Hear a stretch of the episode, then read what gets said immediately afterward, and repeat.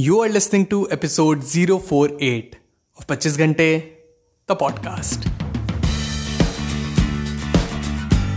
Hello and welcome to 25 Ghante, the podcast, जिसमें हम बात करेंगे various tips, tricks and techniques जो कि आप यूज कर सकते हैं to be at the top of your game. Habit building has never been so easy. मेरा नाम है Amitabh, your friend and host of this podcast.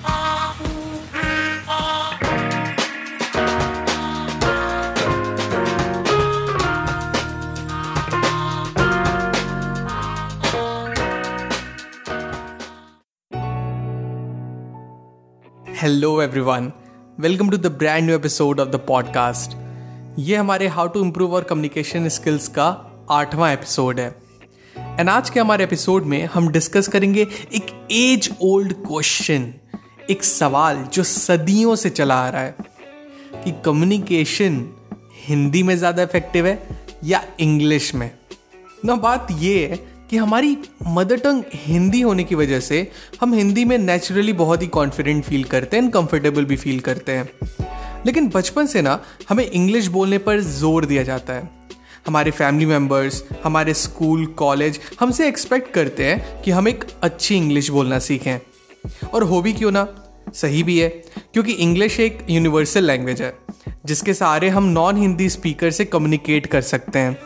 तो इसीलिए इंग्लिश की आवश्यकता हमें पड़ती है. पर गौरतलब है कि मेजॉरिटी लोग हमारे इर्द गिर्द जो है वो इंग्लिश को एक स्टेटस सिंबल के रूप में देखते हैं. कोई बंदा अगर एक अच्छी, एक फ्लुएंट इंग्लिश बोलने लगा तो हम उससे बहुत जल्दी इंप्रेस हो जाते हैं. हम सोचते हैं काश मैं भी इसकी तरह इंग्लिश बोल पाता.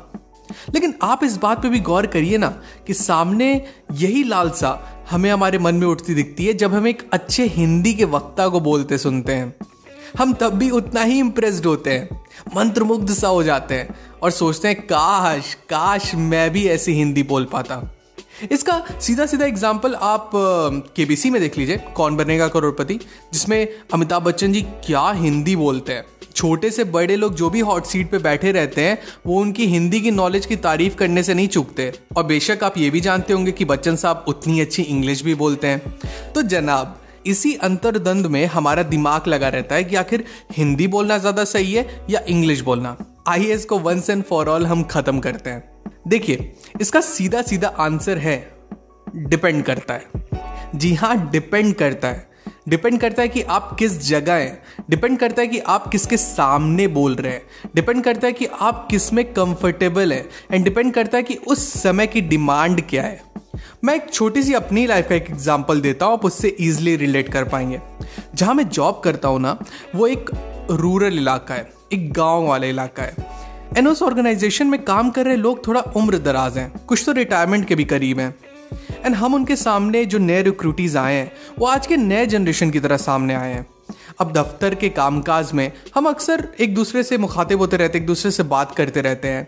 एंड कई जो गांव के कस्टमर्स भी आते हैं, हम उनसे भी बातचीत करते रहते हैं.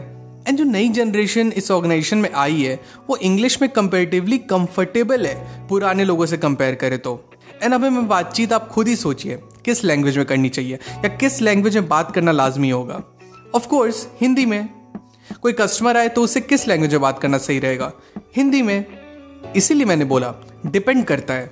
डिपेंड करता है कि आप कहाँ हैं, आप किन से बात कर रहे हैं. एंड ये मैं क्यों बता रहा हूँ, क्योंकि आप ये देखिए, आपने भी ऐसे कई लोग एक्सपीरियंस किए होंगे कि कई लोग इस चीज़ को नज़रअंदाज कर देते हैं और जानबूझ के इंग्लिश में बात करने लगते हैं, जो कि गलत जगह बोलने पर एक तरह से शो ऑफ जैसा लगता है. आपने डेफिनेटली अपने भी लाइफ में ऐसे लोग ज़रूर एनकाउंटर किए होंगे जिनकी बोली से लगता है कि यार ज़रूरत नहीं थी ना इतना बोलने की. तो ये अच्छा इम्प्रेशन नहीं क्रिएट करता है, शो ऑफ लगता है. एंड हम इम्प्रेस करने की जगह उल्टा हम अपना रेपो डाउन कर देते हैं. तो छोटी कहावत अंग्रेजी की याद रखिए, while in Rome live as Romans live. और हाँ, ये भी याद रखिए कि लैंग्वेज सारी सही है, उन्हें सीखिए, पूरी शिद्दत से सीखिए, पर छोटी सी बात जहन में रखिए कि हम कब, कहाँ और किसके सामने बोल रहे हैं. एक सिंपल सा मोटो याद रखिए, ऑलवेज नो योर ऑडियंस. अपने ऑडियंस को पहचानिए and be a master communicator. That's it people, आज के एपिसोड में बस इतना ही। मिलते हैं 25 घंटे द पॉडकास्ट के अगले एपिसोड में। Till then stay focused, stay strong and be legendary.